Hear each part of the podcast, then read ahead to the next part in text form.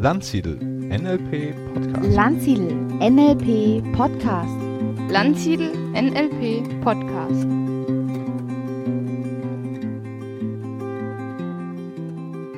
Ja, herzlich willkommen zu einer neuen Ausgabe des Landsiedel Podcasts.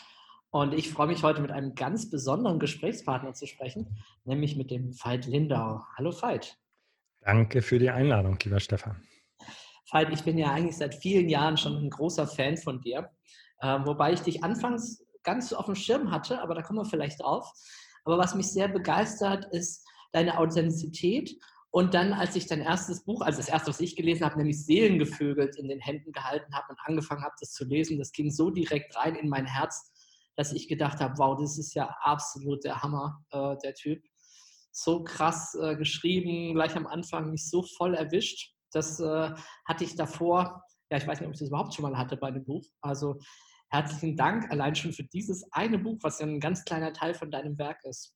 Oh, vielen, vielen Dank für das äh, Kompliment. Das bedeutet mir viel. Also erstens, weil ich davon ausgehe, dass du jemand bist, der sehr viel liest. Und äh, zweitens, weil das Buch ist sehr besonders für mich, weil damit fing sozusagen meine Karriere als Autor an. Ah, okay.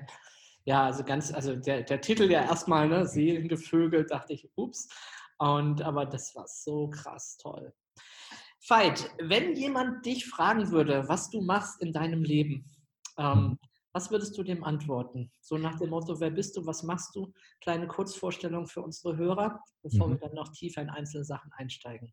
Ja, ähm, ich bin jemand, der aus irgendeinem Grund äh, seit seiner Jugend zutiefst damit verbunden ist, dass das eine unglaublich kostbare, abgefahrene Chance ist, die wir haben, überhaupt am Leben zu sein, Bewusstsein zu haben, Fragen stellen zu können.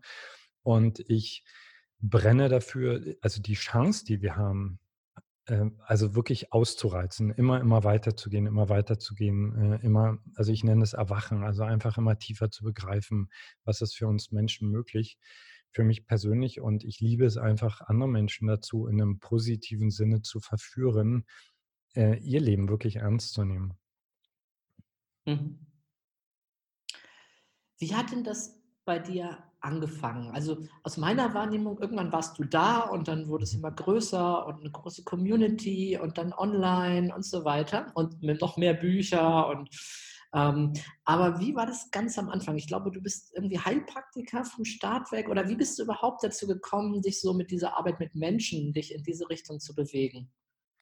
Also bei mir fing das am Anfang ganz viel damit an, dass ich eigentlich erstmal herausfinden musste, was ich nicht will. Also ursprünglich äh, dachte ich, ich will Medizin studieren, habe das dann nach einem Jahr abgebrochen, weil ich gemerkt habe, ich kann mich einfach nicht in so einem weißen Kittel über Gänge im Krankenhaus rennen sehen.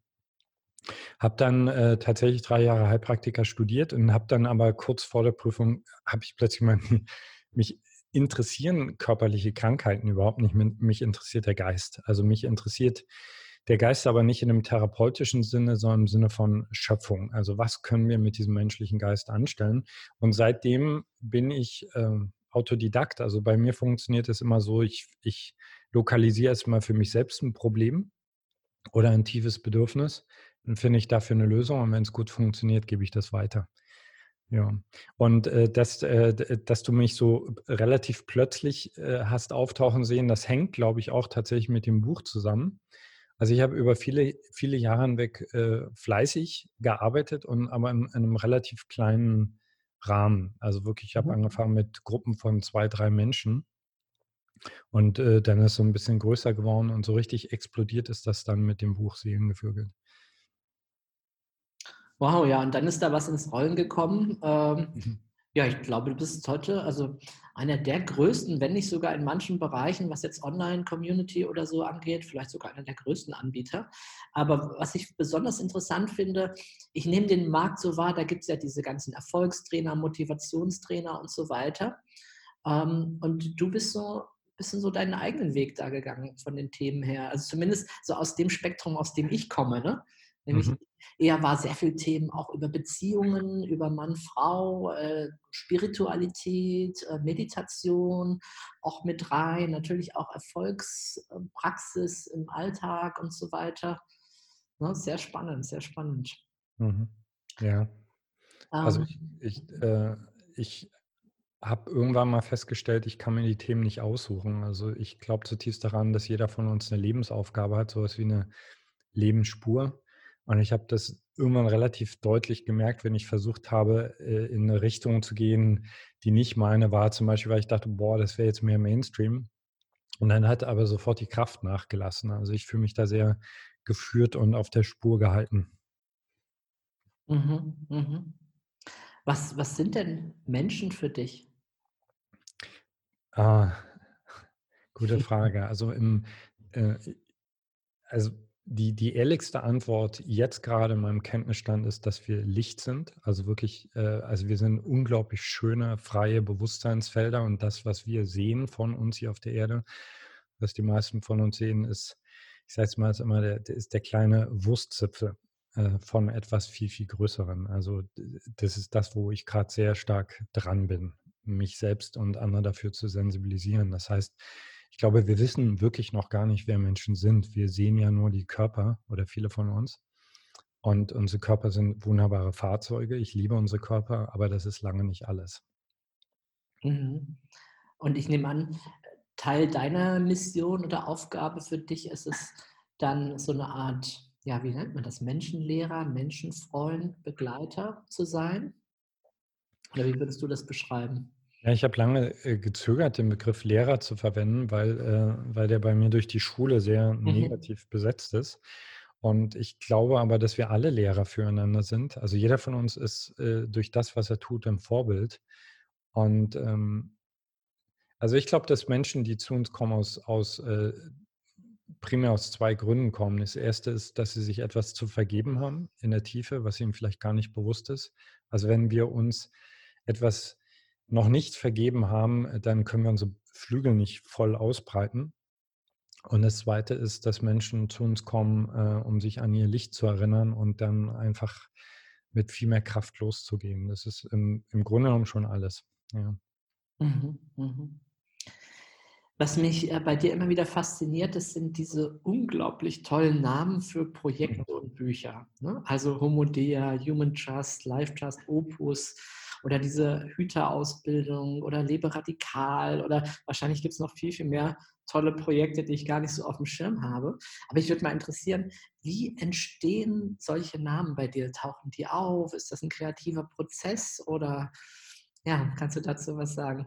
Ja, also erstmal muss ich dazu sagen, ich liebe, ich liebe das Wort. Also der, ich, ich glaube, das ist auch eine Gemeinsamkeit, die wir haben.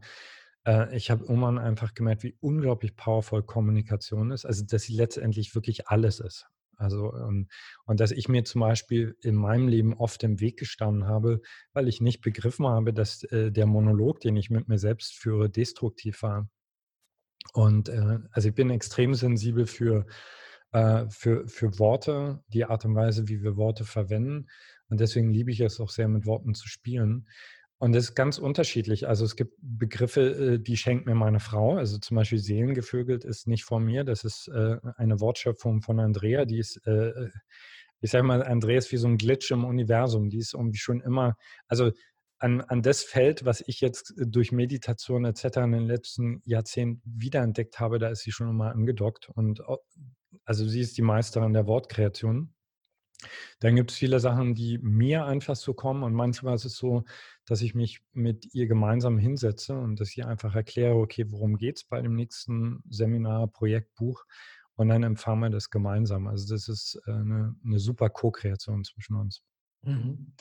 Greifen wir uns vielleicht einfach mal äh, das eine raus. Homodea, glaube ich, ist mhm. ja eines ja. der aktuellsten Projekte von mhm. dir wenn ich so mit meinem Latein da rangehe, dann ist ja das ist falsch.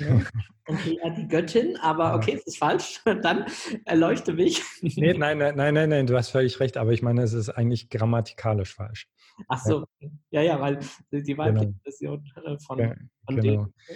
Also das war, äh, also mit unseren Plattformen muss ich dazu sagen, das war echt eine Geburt, weil das war nie geplant, also überhaupt so eine Plattform ins Leben zu rufen. Wir haben nie, nie einen Businessplan gemacht. Wir haben, äh, äh ich habe, das habe ich nie gesehen sollen. Mein ursprünglicher Gedanke war, ich möchte gerne die Menschen, die eh zu uns in die Seminare kommen, ich möchte die einfach mal ein Jahr lang begleiten. Und äh, das ist gleich im ersten Jahr ist das total explodiert und wir haben wirklich ich sag's mal, wir gehen jetzt, glaube ich, ins achte Jahr. Wir haben sechs Jahre gebraucht, um zu verstehen, was eigentlich passiert, dass wir ein, ähm, also dass sich da ein kollektives Wesen, ein kollektives Feld gebildet hat und äh, äh, deswegen ist es uns dabei auch wirklich äh, interessanterweise schwerer gefallen, einen Namen zu finden, weil wir gemerkt haben, das ist jetzt nicht mehr unser Projekt, sondern das ist eigentlich ein viel, viel größeres Projekt und wir dürfen das begleiten.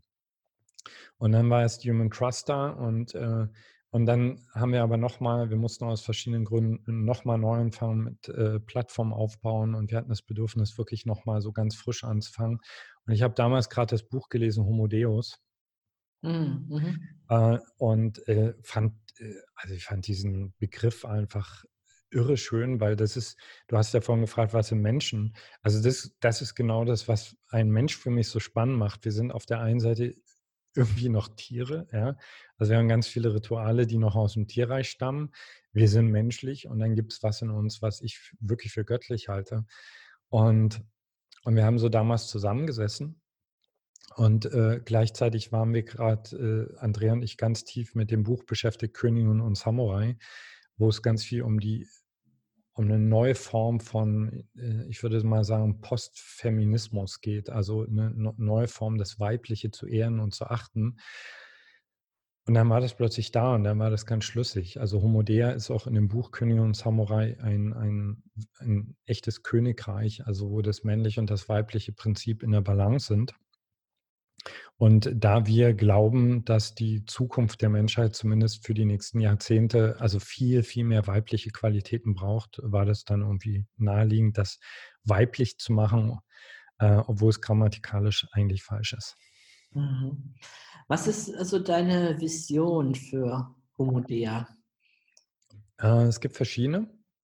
Also Erstmal ist, also Homodea ist eine Plattform und diese Plattform ist für uns ein, äh, also wirklich so ein digitaler Heimathafen für Menschen. Also wir wollen gerne, dass sich die Menschen sicher fühlen darauf.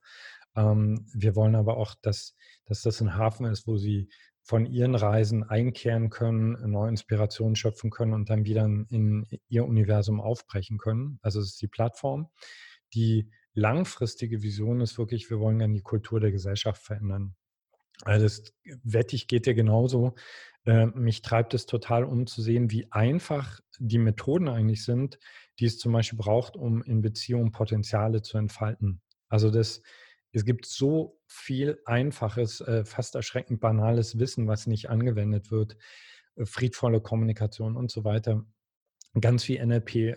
Also so, so ganz viele Dinge, die eigentlich, ich sage jetzt mal, die ab die im Kindergarten unterrichtet werden müssten und die einen riesen Unterschied machen würden. Und ich habe vor ungefähr sechs, sieben Jahren gemerkt, ich bin nicht einfach nur ein Seminarleiter, sondern ich habe auch so einen Reformer in mir. Also ich möchte wirklich die Gesellschaft verändern.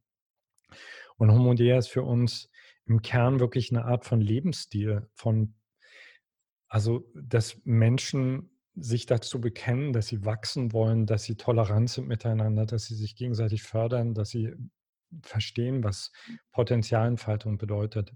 Und die dritte Vision äh, ist, äh, dass Andrea und ich wissen, dass wir in einigen Jahren an einem Platz leben möchten und leben werden, wo all diese Prinzipien gelebt werden. Und der wird auch Homodea heißen. Ja. So das in Kurzform.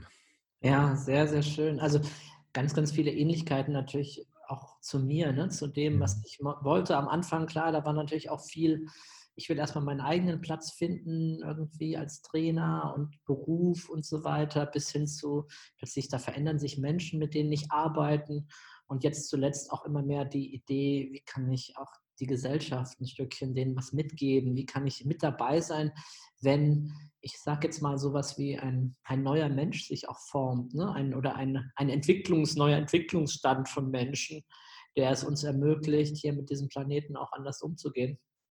Ja, ich glaube auch, dass so, äh, also äh, die, die Menschen, für, für die wir arbeiten, äh, die müssen raus. Also äh, in den letzten 20, 30 Jahren hat sich so viel Wissen angehäuft und so viele Menschen sind durch Selbstverwirklichungsprozesse gegangen, haben Techniken gelernt etc. Und das muss jetzt, äh, das muss auf die Straße, das muss dorthin, wo es wirklich gebraucht wird. Ja, denn ich muss mir auch immer mal wieder bewusst machen, ich weiß nicht, wie es dir geht, dass, äh, ich meine, du erreichst sehr viele Menschen, ich schon auch, aber trotzdem muss ich ab und zu mal selber mir bewusst machen, das ist trotzdem nur eine Blase. Es gibt Ja. da draußen noch viele, viele, viele Menschen, die sich gar nicht mit diesen Themen beschäftigen, die da noch irgendwo überhaupt nicht wissen, was sie noch aus sich machen könnten. Ähm, Ja, das echt gut ja. wäre, wenn die auch mal ein Stückchen aufwachen würden. Ja. Ja, ja das, äh, da versuche ich mich auch immer wach zu klopfen, weil das sehe ich als eine echte Gefahr, dass, äh, dass ich ein äh, zu optimistisches Weltbild entwickle, weil natürlich die Leute, die zu uns kommen oder die zu dir kommen, die sind ja im Prinzip schon aufgeknackt. Äh, die, die werden schon bewegt von den, von, von den spannenden Fragen. Und ich, mir fällt das dann mal auf, weißt, wenn ich, wenn ich zum Beispiel gebucht werde, äh, passiert relativ selten, weil ich normalerweise darauf achte, dass wir die Veranstaltungen organisieren, aber manchmal werde ich gebucht und dann komme ich in einen Raum rein und dann merke ich, wow, das ist ein echt anderes Feld und das will ganz anders äh, äh, angesprochen werden. Ja. Ja, ja. Du hast jetzt ein paar Mal schon gesagt und natürlich von außen nimmt man das auch wahr, dass äh, deine Frau, die Andrea und du, dass das natürlich auch ein ganz besonderes Gespann und natürlich auch eine ganz besondere Beziehung ist, die sich da sehr wechselweise auch mit in das Unternehmen hinein ausfließt.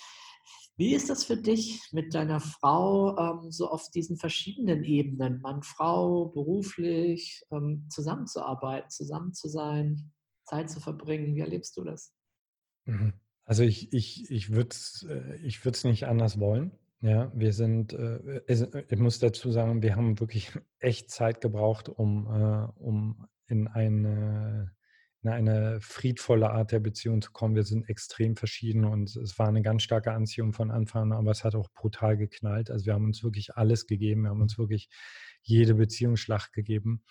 Und äh, gleichzeitig kann ich jetzt wirklich sagen, wir sind eins. Und äh, also im Sinne von, ich erlebe uns als ein Wesen. Und es war auch von Anfang an klar, dass wir nicht nur wegen unserer Liebe zueinander zusammenkommen, sondern weil, weil wir eine Aufgabe haben. Also ganz, ganz viel in unserer Arbeit ist durch die Dynamik unserer Beziehung entstanden. Also weil ich durch diese Beziehung überhaupt erstmal realisiert habe, wow, wow, das, das ist möglich zwischen Mann und Frau. Das, das muss die Welt wissen, ja. Und ähm, also ich liebe das, weißt du, das, für uns ist das so wie, wir sind ja beide, äh, äh ich glaube, da bist du auch so, wir sind so Maniacs, was unsere Arbeit betrifft. Also wir lieben das einfach. Das, äh, für mich wäre es total künstlich zu trennen zwischen das jetzt Privatleben, das ist Arbeit, äh, das ist immer beides. Und für mich ist das einfach toll, am Morgen aufzustehen, mit ihr über das zu reden, was mich bewegt, äh, dann ins, fließend ins Arbeitsmeeting über einzutauchen.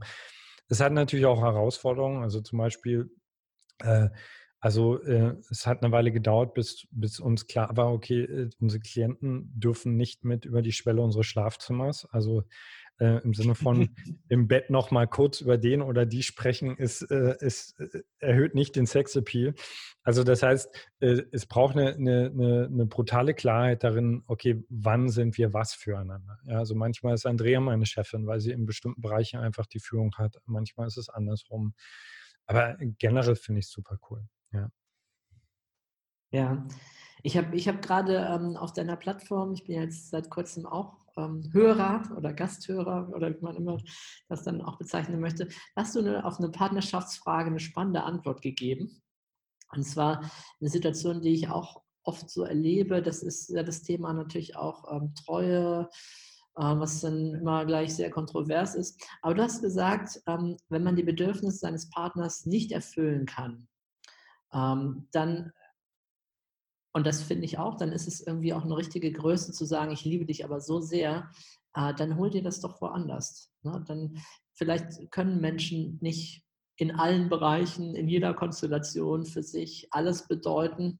Und trotzdem, ich liebe dich so sehr. Ich möchte, dass du ein tolles, ein geiles, ein wunderbares Leben hast. Und wenn es da einen Bereich gibt zwischen uns, den ich nicht mit dir teilen kann, egal ob das jetzt die Arbeit ist oder, oder Sex oder was auch immer, dann äh, wir sind freie Wesen. Dann ich möchte, dass du glücklich wirst. Dann hol es dir woanders. Ne? Das äh, dachte ich, wow, ja, das hätte ich genauso geantwortet und gesagt.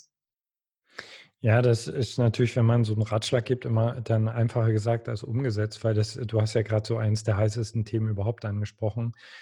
Ähm, aber logisch, also äh, an, an so einer Stelle steht dann, finde ich, ziemlich überdeutlich die Frage im Raum, was verstehe ich eigentlich unter Liebe? Ja?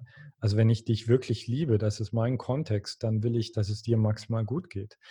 Und wenn ich ein bestimmtes Bedürfnis von dir nicht erfüllen kann oder auch ganz klar gar nicht erfüllen will, ja, also auch Andrea und ich haben Bedürfnisse, äh, äh, an manchen Stellen, äh, wo wir beide total klar sind, dass das müssen und das dürfen wir uns woanders holen. Wir, wir benutzen ja gerne den Begriff evolutionäres Dienstleistungsunternehmen. Weil, äh, also jedem Selbstständigen, wenn ich einen Vortrag halte, ist eigentlich sofort klar, hey, wenn ich einen Kunden habe, dann will ich, dann strenge ich mich die ganze Zeit an. Ich will, dass der glücklich ist. Ja? Und in meinem Kontext kommen Menschen in einer Liebesbeziehung zusammen, um die Evolution des anderen zu unterstützen und nicht um miteinander einfach nur abzuhängen. Und das bedeutet, dass ich dich frage, was du brauchst und äh, aufhöre, dich zu benutzen. Mhm. Ja, sehr schön. Ja, für mich war das ähm, in meiner einer, in einer sehr frühen Beziehung von mir war das schon mal so eine Situation. Ich habe jemanden kennengelernt und ähm, also ich Psychologiestudent und sie Ärztin und es war so ein Fasching, wir sind halt irgendwie zusammengerauscht, so voll ins Leben des anderen hinein. Und nach vier Wochen, als ich so ein bisschen so in der Richtung Beziehung sortiert hatte, sagen sie dann, ach, ich muss hier noch was gestehen. Äh, in zwei Monaten fliege flieg ich in die USA, da treffe ich einen Arzt, den ich über drei Kontinente schon verfolgt habe mit meinem Arzt im Praktikum. Und ja, und wir haben da immer wilden Sex und so weiter. Und ich weiß jetzt nicht, was ich jetzt machen soll. Jetzt haben wir ja gerade die Beziehung. Ne? Oh shit. Und, und ich habe zu ihr gesagt, hey, du gehst da natürlich hin und du hast allen Spaß der Welt und ihr vögelt euch die Seele aus dem Leib und dann macht was immer euch irgendwie gerade wichtig ist und so weiter. Und dann kommst du zurück und dann schaust du, wie es für dich ist, ob du mit mir zusammen sein willst oder nicht oder ob deine Energie dich woanders hinzieht. Aber, und, und ich würde im Nachhinein sagen, es war das einzigst Richtige, weil sonst hätte ich mir vielleicht ewig danach die Jahre an, wir waren danach zwei Jahre zusammen, ewig anhören müssen. Du hast mir damals den besten Chip meines Lebens versaut. Also Respekt, Respekt. Ich weiß nicht, ob ich so großzügig reagieren könnte, aber äh, also im, im, im Grundkontext ist es so, ja, und das wirft natürlich Fragen auf, ja. Ich hatte, hatte damals so das Bild, man nimmt doch nicht einen schönen Vogel und sperrt ihn in den Käfig ja. ein, sondern ich gebe ihm die Freiheit und will schauen, ob er wieder zu mir zurückkommt, weil er mich mag und nicht, weil er eingesperrt ist in ja. Ketten oder in Fesseln. Und das war äh, damals eben mit Anfang 20 schon ein großes Leitbild für mich, was so auch mein Verständnis von Liebe sehr stark prägt. Ne? Und man findet ja auch oft, wenn sozusagen zwei hilfsbedürftige Menschen zusammenkommen äh, und hoffen, mit dem anderen wird dann alles besser äh, versus zwei Menschen, wo jeder für sich mit seinem Leben auch schon was anfangen kann und wo man sich dann gegenseitig bereichert. Ne? Das ist natürlich ein ja. großer Unterschied. Ja. ja. Veit, welche Werte sind dir denn in deinem Leben wichtig. Im NLP ist das ja immer so ein großes Thema. Ne? Was ist mir wichtig? Äh, Wertehierarchie, egal wie akademisch man das jetzt betrachtet oder einfach nur sagt, jetzt prägt mich, das, in, das ist mir wichtig. Was sind wichtige Werte in deinem Leben? Ähm, erwachen. Mhm. Äh, also ich gehe davon aus, dass wir nicht hundertprozentig wach sind, sondern dass es immer mehr geht und das, das Allerwichtigste, das ist die allerwichtigste Forderung, die ich an eine, äh, und an der Stelle wirklich eine Forderung, kein Wunsch, die ich an Beziehungen stelle, die ich eingehe. Äh, sie müssen immer erwachen dienen. Also das darf dann auch mal schmerzhaft sein, das darf turbulent sein, aber ich muss das Gefühl haben, okay, das alle Beteiligten werden wacher dadurch. Und das ist auch mein Anspruch in meiner Arbeit. Ich möchte Menschen nicht beschäftigen. Ich möchte nicht, ich, also ich, ich stehe auf Erfolg, aber ich möchte primär möchte ich gern das Gefühl haben, okay, die Leute, die zu uns kommen, die gehen wacher wieder raus, also mehr mit sich verbunden, bewusster, präsenter. Äh, Ehrlichkeit, und zwar radikale Ehrlichkeit. Ich gehe davon aus, dass wenn wir nicht ehrlich sind, dass wir uns bescheißen, weil wir auf einer bestimmten Ebene immer jede Lüge, jeden Kompromiss mitbekommen und dass Unehrlichkeit wiederum den Prozess des Erwachens oder überhaupt der Entwicklung beeinträchtigt. Äh, Freundlichkeit, das war früher nicht so. Mhm. Äh, ich dachte, Hauptsache man ist ehrlich und irgendwann habe ich gedacht, wenn ich so weitermache, brenne ich jede Beziehung einfach ab. Äh, und habe dann irgendwann festgestellt, also äh, Menschen, Tiere, alle Wesen haben das Recht, freundlich behandelt zu werden. Ja. Und mit Freundlichkeit geht für mich Mitgefühl einher. Also das ist fast, fast dasselbe. Ja. Mhm. Und Humor, ich stehe drauf, wenn äh, es tief ist und äh, wenn gelacht werden darf. Also ich könnte jetzt noch ein paar aufzählen, aber das sind so vier von den Top, die mir mhm. einfallen. Ja, ja. Ähm, bei dir in den Seminaren und auf der Plattform geht es ja auch oft um das Thema Meditation. Mhm. Und ich könnte mir vorstellen, dass ähm, der eine oder andere, der jetzt zuhört, sagt, "Hm, ja, da habe ich jetzt noch nicht so viel damit zu tun gehabt, vielleicht ab und zu mal eine kleine Fantasiereise oder ein bisschen Entspannungstraining oder so. Ähm, aber jetzt von dir, warum sollte jemand mit Meditation anfangen? Ich glaube, dass es für das, was auf uns zukommt, überlebensnotwendig sein wird, also für unsere geistige Gesundheit. Äh, also im Kontext ist, bedeutet Meditation für mich einen Raum zu finden, äh, der mir hilft, bei mir anzukommen, also wirklich in mir anzukommen, die Welt da draußen loszulassen, in mir anzukommen und in mich einzutauchen, um mich überhaupt erstmal kennenzulernen. Also das ist für mich äh, der größte Skandal überhaupt äh, in unserer Gesellschaft. Also wir haben so viel und wir haben so ein rudimentäres Wissen über uns. Wir, unsere ganze Gesellschaft basiert darauf, Menschen wegzuführen von sich selbst. Und das wird noch viel, viel schlimmer werden, weil wir gerade ganz viele intelligente Maschinen bauen, die darauf ausgerichtet sind, uns, also unseren Geist zu absorbieren, anstatt ihm zu dienen. Und deswegen, äh, also das ist mein Mantra. Das muss jeder hören, der zu uns kommt. Ich versuche ihm Meditation von vorne und hinten schmackhaft zu machen. Es gibt ganz viele andere Gründe. Also äh, Meditation äh, sorgt dafür, dass du effektiver arbeiten kannst. Du kannst besser schlafen, der Sex wird besser. Also Meditation ist wirklich äh, ein Power-Tool schlechthin. Und nochmal, ich glaube, dass es überlebensnotwendig sein wird. Ja. Ähm, Gibt es einen Tipp, wie jemand, der jetzt vielleicht da noch gar nicht angefangen hat, äh, wie der anfangen kann? Irgendeine eine Richtung, eine Art, eine Form oder, oder soll er persönlich suchen? Ich würde, ja, ich, ich würde erst mal ein paar Sachen ausprobieren. Also es fängt ja schon mal damit an, dass Meditation sehr, es ist ja so ein Dachbegriff für ganz verschiedene Sachen. Also ich biete zum Beispiel ganz viel geführte Meditationen an, die eigentlich nicht wirklich Meditation sind, sondern geführte Trance-Reisen, die aber oft in einen meditativen Zustand führen, weil ich die aus dieser Stille heraus spreche. Äh, Achtsamkeitsmeditation, also die buddhistische, halte ich für sehr wichtig. Also erstmal so ein paar Sachen kennenlernen, vielleicht auch drüber lesen. Und wenn du eine Affinität hast äh, zu etwas, äh, dann lerne es einmal richtig. Das halte ich für ganz, ganz wichtig. Also äh, Bücher sind cool, um, um das kennenzulernen, aber du brauchst einen Grundstock. Also ich habe zum Beispiel meine Grundmeditation ist die Achtsamkeitsmeditation und äh, dafür bin ich ein paar Mal in zehntägige Retreats gegangen, wo ich wirklich zehn, zwölf Stunden am Tag gesessen habe. Und das geht dann aber auch nicht mehr raus aus dem System, das ist dann einfach drin. Mhm. Mhm. Hast du denn selbst, hast du Rituale für dich? Gibt es bestimmte Dinge? Sogar beliebt ist ja oft ein Morgenritual oder ein Abendritual oder sowas oder im Tagesablauf. Gibt es bestimmte Dinge zu vielleicht, wenn andere sagen, ah, ich würde gerne auch so ein bisschen von der, von der Denke oder von der, von der Haltung vom Fight mitnehmen? Da ist das ja oft ein guter Ansatzpunkt zu schauen, was macht jemand eher regelmäßig oder häufiger. Mhm. Also ich bin tatsächlich jemand, ich habe äh, ich hab so eine gewisse Werkzeugkiste an Ritualen und das wechselt dann auch. Äh, manchmal für ein paar Monate mache ich dann was ganz anderes. Jetzt zum Beispiel ist so, äh, wir haben auf, unserem, auf unserer Plattform einen Kurs laufen, Erfolgswerk, da, da sind gerade 10.000 Leute gleichzeitig dabei. Und da mache ich gerade mit. Also da mache ich gerade selbst mit, mit meinem eigenen Ziel. Ist ein bisschen schräg aber ich, ich höre mir quasi selbst jeden Tag dreimal zu und das ist jetzt gerade mein Ritual, also mit allem, was damit verbunden ist, mit Visualisieren, mit Meditieren etc. Dann gibt es wieder äh, Phasen, wo ich jeden Morgen tanze, 20 Minuten, weil ich einfach äh, keinen Bock habe, still zu setzen. Also dann nehme ich mir Kopfhörer, Augenbinde, stelle mir meine Lieblingsmusik zusammen und dann tanze ich 20 Minuten und das ist im Grunde genommen eine Art von Gebet. Und dann gibt es äh, gibt es wieder ein paar Wochen, wo ich wirklich sitze. Also das heißt wirklich richtig Achtsamkeitsmeditation sitze.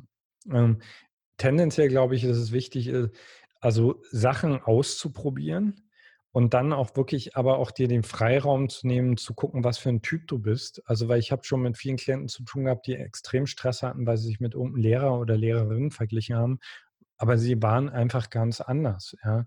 Also ich bin zum Beispiel so ein Typ, ich, ich, ich mag diese Abwechslung, ja.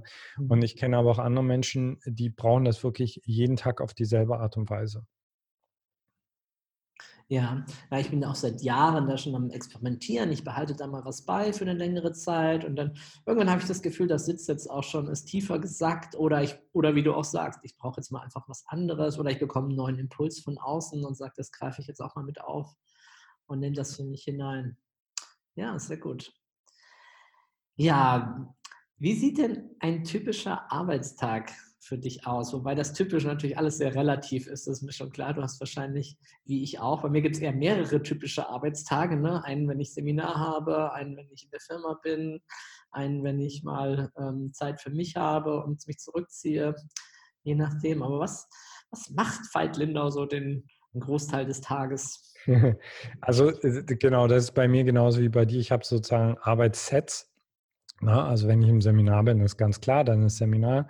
Äh, jetzt äh, geschuldet auch der Corona-Krise so, dass ich äh, äh, sehr stark an der Plattform arbeite, also Content produziere. Das heißt jetzt zum Beispiel, ich stehe am Morgen auf. Ähm, also eins meiner absoluten Lieblingsrituale ist mein morgendlicher Kaffee mit Andrea. Ja, also wir setzen uns dann hin. Äh, meist halte ich ihre Füße, ich stehe total für ihre Füße. Äh, wir trinken Kaffee zusammen und reden dann wirklich über Gott und die Welt. So, ähm, und das ist so, das haben wir uns erobert. Egal wie viel wir zu tun haben, das ist dann meist auch wirklich eine Stunde, sitzen wir einfach so. Und dann jetzt gerade ist so, dann gehe ich ins Studio. Also heute Morgen habe ich äh, eine aktive Meditation live eingespielt. Also da sind dann, ich glaube, prima Daumen 2000 Menschen, die das wirklich dann tatsächlich auch live mitmachen. Äh, danach habe ich gleich zwei Videolektionen noch aufgenommen, dann bin ich nach Hause gefahren. Jetzt äh, Podcast. Äh, danach äh, spricht jemand mit mir, der ein Buch über mich schreiben will, was mir komisch vorkommt, weil dann komme ich mir schon so alt vor. also ja, so sieht mein Tag. Also wenn ich, wenn ich hier bin, vor Ort bin, ich liebe es, Content zu produzieren. Also ich glaube, da, äh, da sind wir uns auch ähnlich. Wenn ich so, wenn ich dich so beobachte, äh, du sprudelst ja, ja auch raus. Und bei mir ist das so, also gib mir zehn Minuten, einfach mal in Ruhe und dann kommt die nächste Idee. Ja. Und dann gibt es äh, dann gibt's das Set, wenn ich Bücher schreibe. Na, ne, dann äh, habe ich dann oft drei, vier Stunden am Tag, wo ich mich einfach komplett zurückziehe. Jetzt so richtig, äh, also ganz frei nehmen, das mache ich eigentlich eher dann lieber einmal im Jahr richtig für einen Monat. Mhm. Wenn du Bücher schreibst, hast du dann plötzlich die Idee, ja, jetzt muss mal ein neues Buch raus oder wie kommt es dazu für dich? Oder sagst du, ach Mann, jetzt habe ich schon lange keins mehr geschrieben? Die schreiben sich, also die schreiben sich, die klopfen richtig an. Also meist beginnt es mit dem Vortrag. Also ich merke, hey, ich möchte jetzt gern darüber sprechen. Und das ist, äh, lässt sich schwer beschreiben, aber bei mir ist es wirklich so, es ist nicht so, dass ich im Vortrag konzipiere, sondern ich merke dann so über ein paar Wochen, der stellt sich eigentlich so innerlich zusammen. Also ich mache so mein alltägliches Geschäft und nebenbei merke ich, baut sich der Vortrag zusammen. Dann halte ich den Vortrag und manchmal geht das Thema dann, weil es durch ist und manchmal bleibt es und vertieft sich und dann wird ein Buch draus. Und manchmal ist es aber auch so, dass das Buch sich dann während des Schreibens nochmal richtig verändert. Mhm. Ja, also ich bin kein Auftragsschreiber. Das, ich habe es einmal gemacht, weil das mein Verlag so mich total bekniet hat. Und das war, das war ganz schrecklich. Also da, ich meine, es ist dennoch ein gutes Buch rausgekommen, aber das war äh, das, wie der Unterschied zwischen einer Pflichtehe und einer echten Liebesbeziehung. Mhm. Mhm.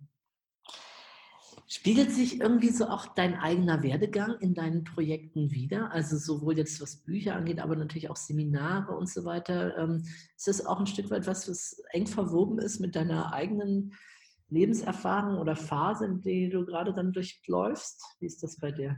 Also generell, äh, ich sage mal so, hat mein Werdegang einfach so ein paar Knackpunkte gehabt oder auch ein paar Hürden, äh, die mich sehr tief berührt und beschäftigt haben. Und die haben sich so zu Kernthemen meiner Arbeit herauskristallisiert. Äh, also zum Beispiel Beziehung. Ja? Also ich war der Beziehungschaot vom Herrn.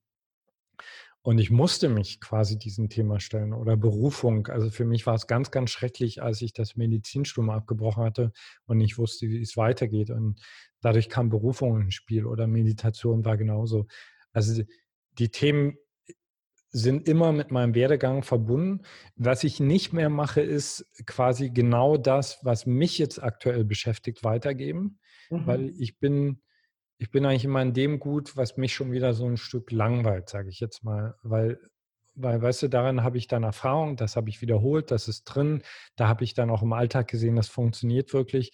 Also die Sachen, die mich jetzt so gerade ganz aktuell begeistern, die kommen meist ein, ein Jahr später auf den Plan. Mhm. Ja, sehr gut. Ja, ich kenne auch Kollegen, wo es eher anders ist. Allerdings ist es da oft dann eher so ein Business-Kontext. Ne? Das, das Thema, was sie selber gerade am meisten beschäftigt, das bieten sie dann an für ihre Klienten, um mit mhm. denen gemeinsam sozusagen dann äh, daran zu wachsen. Aber im Persönlichkeitsbereich, jetzt sehe ich es auch ein bisschen anders. Ne? Es ist schon gut, wenn der Coach das Thema schon mal so mindestens halbwegs durch hat. Ja. Ja, ja. Ähm, Gibt es denn äh, für dich, hast du sowas wie Vorbilder oder Mentoren oder Menschen, die du bewunderst, wo du sagst, Mensch, das war ein großer Geist, der inspiriert mich oder vielleicht sogar dessen Bild habe ich äh, bei mir in der Wand hängen oder hatte ich mal irgendwo für mich? Hm, viele, also manche wirklich äh, in, in ihrem ganzen Wesen. Also zum Beispiel mein, mein allerwichtigster Lehrer ist Jesus Christus. Mhm. Und ich muss dazu sagen, ich bin überhaupt nicht religiös aufgewachsen, sondern atheistisch im Kommunismus. Und äh, diese Liebesbeziehung äh, zu diesem geistigen Feld, von dem ich nicht mal weiß, ob sie je wirklich historisch gelebt hat oder nicht, was mir aber auch egal ist, hat sich erst viel später herauskristallisiert. Also das ist etwas, äh, also das ist so der intimste Lehrer meines Lebens. dann gibt es äh, viele geistige Lehrer, also zum Beispiel Ken Wilber hat mich zutiefst äh, beeinflusst. Ja, also äh, der hat mir ganz, ganz doll geholfen, in dieses Chaos in meinem Geist, diese ganzen vielen widerstrebenden Interessen, die ich hatte, Ordnung reinzubringen. Also dafür bin ich ihm bis zu allen Zeiten dankbar. Und dann habe ich so dann bewundere ich viele Menschen für ganz bestimmte Qualitäten. Also zum Beispiel, ich, ich mag Arnold Schwarzenegger total, ja. Mhm. Äh, weil ich, also diese Art von Willen, diese Art von Determination, ich einfach super cool finde. Und äh, meine Frau ist eine unglaubliche Inspirationsquelle für mich. Ja, also gibt ganz, ganz viele Menschen, ja. Mhm. Ähm, von deinen eigenen Büchern, welches mhm. würdest du sagen, ist dein Lieblingsbuch? Ist es Seelengevögelt oder ist es ein anderes? Wenn du dich entscheiden müsstest, also sie sind alle großartig, das wollen wir jetzt ja gar nicht in Abrede stellen. Aber manchmal hat man ja so eine, eine ehere Bevorzugung von, von dem einen oder von dem anderen. Ja. Also Seelengevögelt mag ich deswegen am allermeisten, weil ich das Gefühl habe, dass es am meisten, also am tiefsten mich offenbart also ganz, ganz, ganz viele Menschen sind übersehen gevögelt mhm. in unsere Arbeit gekommen. Ich sag mal so, also entweder man hasst mich nach dem Buch oder mhm. man, man geht irgendwie in Resonanz und weiß irgendwie, okay, diese Seele wird von ähnlichen Dingen bewegt wie die eigene. So mein Hidden Champion, sage ich jetzt mal, heißt No Problem. Äh, das ist nach wie vor ein Buch, was ich für genial halte. Und äh, was aber ich sage jetzt mal, also wo man sich wirklich Zeit nehmen muss, was eigentlich kein Ratgeber ist, sondern eigentlich fast so wie so ein Koran. Ja. Aber wenn man das kriegt, dann bin ich überzeugt davon, dieses Buch kann geistig enorm befreien. Aber ich könnte es, es ist ein bisschen unfair, weil ich, ich mag alle meine Buchbabys. Gibt es auch ein Buch, das du nicht geschrieben hast, das du sehr magst? Ja, viele. Also äh, ähm, aus unterschiedlichen Sachen. Also mich hat äh, sehr, sehr stark der Kurs im Wundern geprägt. Mhm. Ähm, ich, ich äh, liebe mittlerweile, muss ich sagen, die, die Bücher von Ken Wilber, habe ich schon erwähnt. Also es gab auch eine Zeit, da habe ich nicht ein Wort verstanden von dem. Ja, das ging mir auch so am Anfang, ja. Und das war so ein Aha-Erlebnis, als ich es dann zehn Jahre später wieder vorgekramt habe, plötzlich gemeint boah, ich verstehe es, ich verstehe es, das macht Sinn.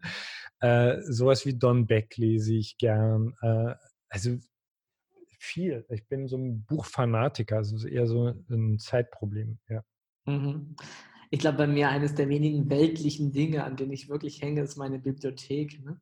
Ja. Ich habe die letzten Jahre immer angefangen, mein Leben zu entrümpeln, Dinge wegzuwerfen, zu sagen, hey, das brauche ich nicht mehr, das kann ich mir ja. nicht vorstellen. Und als ich es doch mal irgendwann brauchen werde, kann man das bestimmt noch mal ausleihen oder so. Aber meine Bibliothek hier, das ist schon irgendwie was, so ein schöner Ort für mich.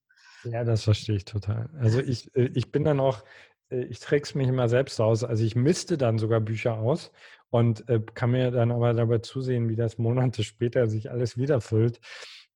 Also ich, bei mir ist auch manchmal so, ich lese dann, manchmal lese ich, lese ich gar nicht so viel in den Büchern, sondern so allein nur das Buch von einem bestimmten Autor bei mir zu haben Mhm. Ist schon, also Bücher haben Power. Ja. Kann, kann ich absolut verstehen. Ich meine, du kannst gar nicht mehr. Ich habe keine Ahnung, wie viele Bücher ich da stehen habe, vielleicht Ja. 3.000, 4.000 oder so. Ja. Natürlich sehr selektiv zu bestimmten Themen gewählt. Ne? Äh, die kannst du gar nicht alle lesen. Aber ich freue mich, dass sie da sind. Ah, das könnte ich mal wieder lesen. Ach, da war doch der interessante Gedanke drin. Oder manchmal schlage ich sie einfach nur auf und auf einer Seite und äh, ach ja, hier ist ja was markiert. Ne? Also, ja. Die Bücherwürmer stirbt hoffentlich nicht aus, ähm, dass wir das mal irgendwie weitergeben. Ja. Ähm, wie sieht es aus bei dir mit Kindern? Ich habe eine Tochter, Mhm. die ist jetzt, äh, die wird dieses Jahr 30. Oh, eine große erwachsene Tochter. dann. Ja, eine, eine wunderschöne Tochter. Ist nicht meine leibliche Tochter, aber sie ist, äh, das war äh, total klar, als ich sie kennengelernt habe. Damals war sie drei. Habe sie gesehen und ich wusste, äh, okay, äh, das, äh, das ist meine Tochter. Ja, genau. Und Mhm. die ist gerade, also das ist ein der größte Vorteil dieser ganzen Corona-Krise für uns hier, dass sie gerade seit äh, acht Wochen am Stück hier ist. Das ist total schön. Mhm. Ja, kommt sonst sicherlich auch nicht so oft vor, dann in dem Alter irgendwann. Ne? Nee, ja. Mhm. So, Veit, ich würde gerne mit dir jetzt noch so eine Richtung einschlagen, die ich mal so plakativ vielleicht Zukunft der Menschheit nennen möchte oder so. Mhm. Und äh, beginnen mit einem Zitat. Ein UN-Generalsekretärin hat mal gesagt, dass wir die erste Generation sind, die die Armut besiegen könnte und vielleicht die letzte, die die Chance hat, den Planeten zu retten. Mhm. Ja, was denkst du, was braucht es dafür? Was braucht die Menschheit gerade, um diese Welt zu einem besseren Ort zu machen? Was braucht dieser Bewusstseinswandel in uns und inwiefern kannst du, ich oder auch andere dazu beitragen? Um mal so ein paar Fragen schon gleich in den Raum zu stellen. Ja, was braucht diese Welt? Was meinst du? Jetzt wirst du so mal ganz kurz hier so eine fette Frage in den Raum. Ähm, Hoffnung. Hoffnung im Sinne von, also was ich gerade sehr vermisse, sind, sind gute Führer. Ich weiß, das Wort ist problembehaftet, aber ich, ich mag es. Mhm.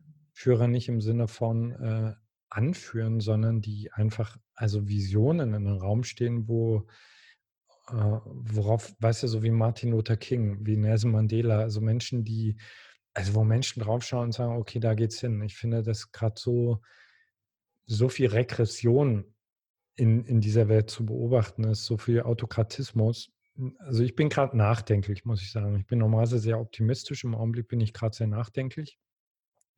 Und äh, in- Hoffnung ist das eine. Dann das zweite, dass äh, jeder anfängt zu begreifen, dass der Wandel wirklich, der Wandel, der jetzt gebraucht wird, der wird nicht mehr durch die Politik ausgelöst, auch nicht mehr durch irgendwelche großen Unternehmen, sondern durch Menschen, die begreifen, okay, also ich bin's. Ich bin wirklich jetzt gefragt. Ich höre jetzt auf zu meckern über Merkel und Co. oder wen auch immer, sondern ich fange jetzt an, das, was ich weiß, was ich verstanden habe, in diese Welt zu bringen. Ich fange an mit meiner Familie, mit meinen Nachbarn und so weiter.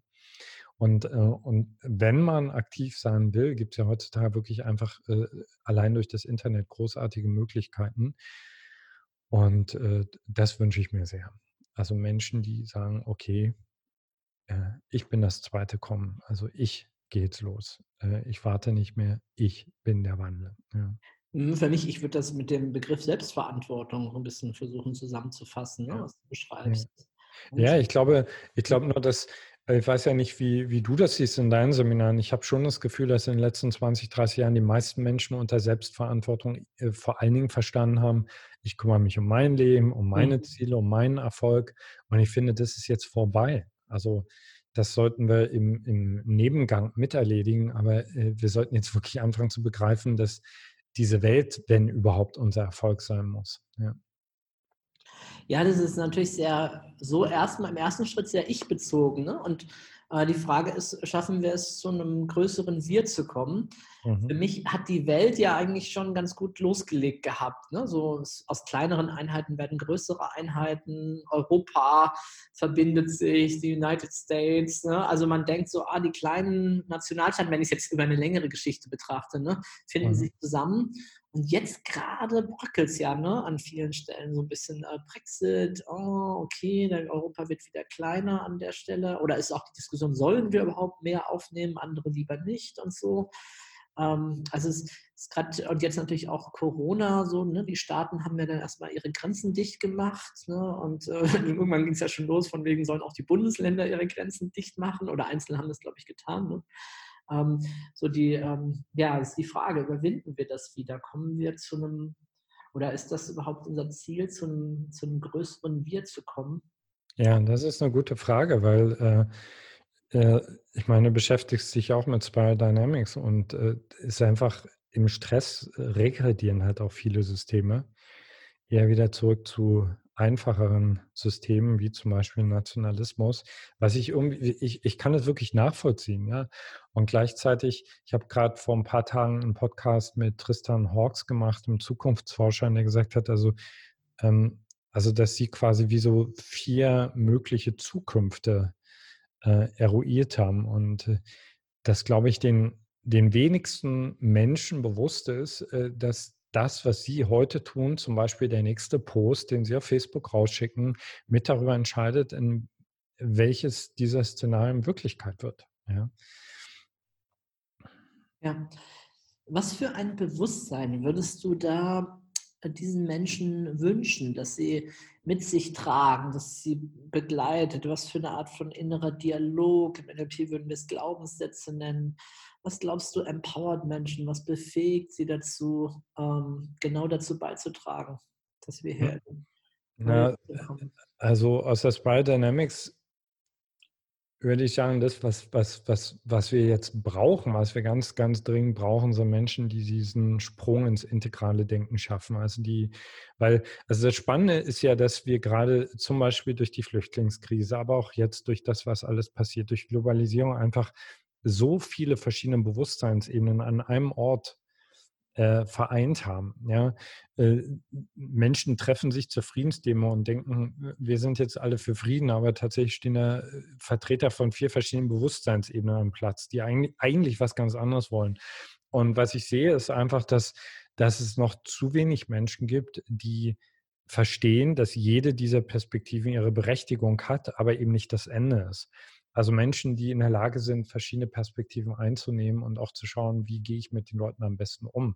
Also wie unsere Regierung zum Beispiel mit, äh, mit Andersdenkenden umgeht, ist auch nicht besonders glücklich, sondern wir schaffen dadurch Nischen, wo sich Menschen abkapseln.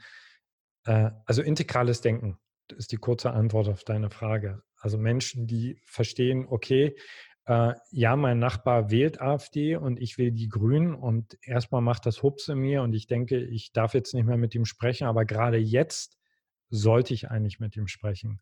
Gerade jetzt sollte ich Brücken bauen, weil diese verschiedenen Meme sich einfach miteinander verbinden müssen. Ja, absolut. Das ist ja, also ich sehe das auch so, das war für mich das Erleuchtende, auch in diesem Modell zu sehen, ah, Moment mal, es gibt da verbindende Perspektiven, Positionen und ähm, dieser schöne Satz auch von Wilber, ne, so im Grunde in bestimmten Bereichen haben alle recht. Also ich gucke jetzt nicht, sortiere jetzt nicht Theorien aus, die falsch sind, sondern betrachte mir, was gewinne ich durch diese neue Perspektive. Und mir ist schon klar, dass nicht äh, eines Modell die Antwort liefert, sondern ich mache mhm. ein großes Modell, in dem alle irgendwie dann letztendlich oder viele Modelle dann ihren Platz finden können und für irgendeinen bestimmten Bereich ähm, hilfreich sind und nützlich sind. Ja. Ich habe ja vor kurzem, das weißt du, wir hatten ja auch ähm, bei dir auch den Podcast, äh, mit denen habe ich ein bisschen ja auch kurz erzählt von den Weltrettern, diese Geschichte. Ne? Das ist jetzt, naja, ein bisschen in den Hintergrund gerückt, gerade mit Corona, so in der öffentlichen Wahrnehmung. Manche bringen es natürlich jetzt gerade wieder aufs Tablett. Aber ich glaube, da müssen wir Menschen schon wirklich irgendwie alle zusammenhalten. Und ich sehe, du sagst Hoffnung. Ja, wir haben so ein geniales Potenzial an Menschen auf diesem Planeten. Das ist so der Hammer. Allein was ich für Menschen kenne, was du für Menschen kennst und viele unserer Teilnehmer, die so geniale Fähigkeiten und Dinge auch mitbringen und Feingefühl und was nicht alles. Das ist so irre, wozu Menschen in der Lage sind. Aber die Frage, die sich mir stellt, ist, kriegen wir die wirklich irgendwie zusammen? Also das können wir unsere, wie sagt man so schön, die PS auf die Straße bringen? Können wir dieses, dieses Meshwork, diese Teams auch wirklich an den Knackpunkten arbeiten lassen? Oder äh, gehen diese Leute dann vielleicht irgendwo in große Unternehmen, äh, wo sie vielleicht sogar noch mehr Umweltschäden produzieren, aus Konsumentenhaltung äh, für ihre Kunden heraus oder so? Also bin sehr, sehr gespannt und versuche natürlich meinerseits zu gucken, was können wir hier tun.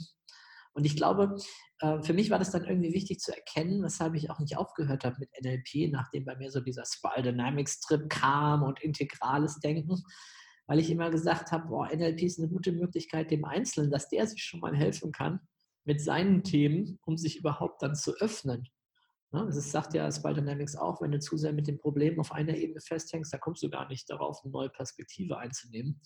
Du musst schon ein bisschen dadurch, das Durchleben, das Erfahren haben, um dann wieder bereit zu sein für den nächsten Sprung in den nächsten Bereich. Ne? Und ich glaube, das machst du natürlich auch ganz viel mit deiner Plattform und mit deinen Seminaren und mit den Büchern, die Menschen, die du da inspirierst, für sich da auf einen neuen Weg zu kommen. Ja, ich halte äh, so zum Beispiel NLP gerade in, in, der heutigen Zeit für extrem wichtig. Also schon allein, um äh, also für dich als Einzelner zu verstehen, wie du permanent Realität erschaffst. Ja, also deine Wahrnehmung der Realität. Also das, wenn du mich fragst, das müsste Grundschulwissen sein. Ja, und zwar wirklich schon in sehr frühen Klassen. Wenn, weil wenn Menschen anfangen zu verstehen, wie alleine der Bau eines Satzes in deinem Verstand Realität verändert, äh, also gibt dir natürlich erstmal selbst ein Wahnsinnstool in die Hand, äh, für dich mehr zu erreichen. Aber gerade heute, wo so viele, ich sage jetzt einfach mal, Schwindler und Demagogen unterwegs sind, also würde das Menschen viel, viel mehr sensibilisieren dafür. Warte mal ganz kurz, äh, was, was für ein, was hat der gerade für einen NLP-Trick angewendet, um mich gegen die anderen aufzuhetzen? Ah, okay, das Bild hat er verwendet, die Metapher und so weiter, weißt du? Also äh, ich liebe NLP dafür. Und äh, ich finde, nochmal, es müsste in, in, jede Schule. Ja. ja, absolut. Das ist auch ein Slogan von mir seit, seit Jahren, zu sagen, NLP muss in den Schulunterricht. Also gerade jetzt, äh, also es ist ein Riesenthema, wir müssen das fast nicht aufmachen, aber äh, Thema Verschwörungstheoretiker etc. Ich will denen gar nicht unterstellen, dass, dass dass dies nicht viele von denen wirklich richtig gut meinen, aber zu beobachten, wie Sprachmuster verwendet werden, die nicht Frieden schaffen, sondern die äh, die Menschen trennen voneinander, die Menschen gegeneinander aufhetzen, äh, das ist krass. Das ist einfach krass. Und, äh, und da erlebe ich wirklich viele, viele Menschen auch sehr entmündigt, weil ihnen das gar nicht bewusst ist, dass die Art und Weise, wie Worte verwendet werden, einfach Realität kreieren. Punkt. Mhm. Ähm, lass uns doch mal kurz einen anderen Zukunftsentwurf kreieren, der jetzt äh, losgelöst ist von einer aktuellen Realität oder so. Wie würdest du dir denn wünschen, wie Menschen miteinander umgehen, wie Menschen zusammenleben, wie wir hier, ähm, wie wünschst du dir die Gesellschaft der Zukunft? Ohne jetzt sagen zu müssen, wie wir da hinkommen, sondern nur einfach mal als Bild. Was, würdest du sagen, boah, in dieser Welt würde ich gerne leben? Okay. Dann auch noch viel lieber leben. Ne? So unterstellt der Satz, dass das genau. ist. Ne? Also in, in, in, dieser Welt wäre dem Großteil der Menschen, ich habe übrigens äh, in dem, muss ich noch erzählen, in dem Gespräch mit dem Tristan Hawks, der hat gesagt, also es braucht drei bis sechs Prozent einer Bevölkerung, damit ein neuer Trend Wirklichkeit wird, dass er sich durchsetzt. Da dachte ich, ey, das ist, das ist machbar. Ja. Mhm. Also äh, also in der, in der, Welt, in der ich wirklich gerne leben würde, würden, wäre der Großteil der Menschheit an dem Punkt, dass er realisieren würde, äh, selbst wenn ich Andersdenkende nicht mag, ich sitze mit ihnen in einem Boot. Punkt. Es macht null Sinn, irgendjemand zu bekämpfen, der mit mir in einem Boot sitzt. Punkt. Mhm. Erstens. Zweitens, in der Welt wären Menschen viel, viel sensibler dafür, wie wichtig Werte sind. Also, mhm. dass Werte der Unterschied zwischen uns und Tieren sind. Und dass ein Mensch, der seine Werte nie aufgestellt hat, nie wirklich durchdrungen hat und äh, nicht permanent immer wieder reflektiert, äh, also einfach brutal manipulierbar ist. Durch die Medien, durch Marketing, durch alles manipulierbar ist. Und ein Mensch braucht Werte. Braucht zum Beispiel Werte in einer Corona-Krise, um sagen zu können, ganz kurz, jetzt läuft gerade irgendwas schief die Art und Weise, wie wir miteinander reden, entspricht nicht meinem Wert von Toleranz oder von Freundlichkeit, also Werte. In der Welt, in der ich leben würde, würde eine Gesellschaft äh, völlig andere äh, Prinzipien, Parameter aufstellen, um ihren Fortschritt zu messen. Also äh, es würde nicht mehr an erster Stelle stehen, ob äh, das Bruttosozialprodukt steigt oder wie auch immer das heißt, sondern Wir würden sehr konzentriert Parameter aufstellen, wie glücklich eine Gesellschaft ist, wie, wie glücklich äh, die Kinder in der Schule sind, wie glücklich äh, die Mitarbeiter in einem Unternehmen sind und würden anfangen, uns danach zu richten. Ja. In der Welt würde es eine neue Form von postreligiöser Spiritualität geben, die nicht mehr daran gebunden ist, ob ich an Gott glaube oder nicht, sondern die eher daran gebunden ist, dass wir alle zu dem Konsens kommen, dass wir sehr wenig darüber wissen, wo wir herkommen und wer wir wirklich sind und das auf eine neugierige Art und Weise miteinander erforschen, ohne daraus eine Religion zu machen, sondern zu sagen, hey, wir setzen uns alle zum Beispiel, jeden Tag wird für eine halbe Stunde einfach komplett alles angehalten. Äh, der Verkehr wird angehalten, hm. die Fabriken werden angehalten, wir setzen uns alle hin. Stell das, also stell dir einfach vor, die ganze, die ganze, Welt, die ganze Welt für eine halbe Stunde still. Ja. So, geil, einfach geil. So, und da ich das immer und immer wieder in unseren Seminaren erlebe, wenn ein Mensch bereit ist, still zu werden, wenn ein Mensch bereit ist, nach innen zu schauen, also bis auf wenige Psychopathen, also die einfach wirklich nicht anders können, sind alle Menschen gut. Alle Menschen sind in der Tiefe gut. Und wenn sie Ruhe haben und sich auf sich besinnen können, kommt das Gute zum Vorschein. Und dann ist auch ziemlich offensichtlich, selbst wenn wir an verschiedene Dinge glauben, äh, wir wollen alle dasselbe, wir wollen alle glücklich sein. Also wir müssen uns nicht mehr die Köpfe einschlagen. Ja. Also das jetzt so ganz kurz und ich glaube, dann würde sich der Rest relativ schnell ergeben. Ja, ja Veit, wir biegen langsam auf die Zielgerade ein. Gibt es noch etwas, oder was heißt auf die Zielgerade? Das ist völlig falsch hier am Platz, ne? aber, aber wir kommen langsam zum Ende. Gibt es noch irgendeinen Teil deiner Botschaft oder deines Wirkens, den wir noch so gar nicht bis jetzt drin hatten? Irgendwas, was dir noch wichtig ist zu sagen oder was du den Menschen mitgeben möchtest ähm, von deiner Weisheit oder deiner Lebenserfahrung? Also erstmal möchte ich mich bei jedem, der das gerade hört, also zutiefst dafür bedanken, dass du das hörst. Also für mich ist äh, deine Lebenszeit das Kostbarste, was du überhaupt hast. Und dass du jetzt seit einer Stunde hier dabei bist und so offen lauscht, ist ein Wahnsinnsgeschenk. Also erstmal vielen, vielen Dank.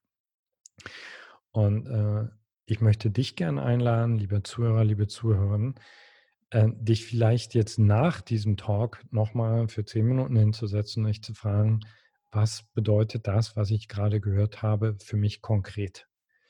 weil ich persönlich sehe, dass wir gerade eine Überflutung mit Podcasts, mit Videos, mit was auch immer haben.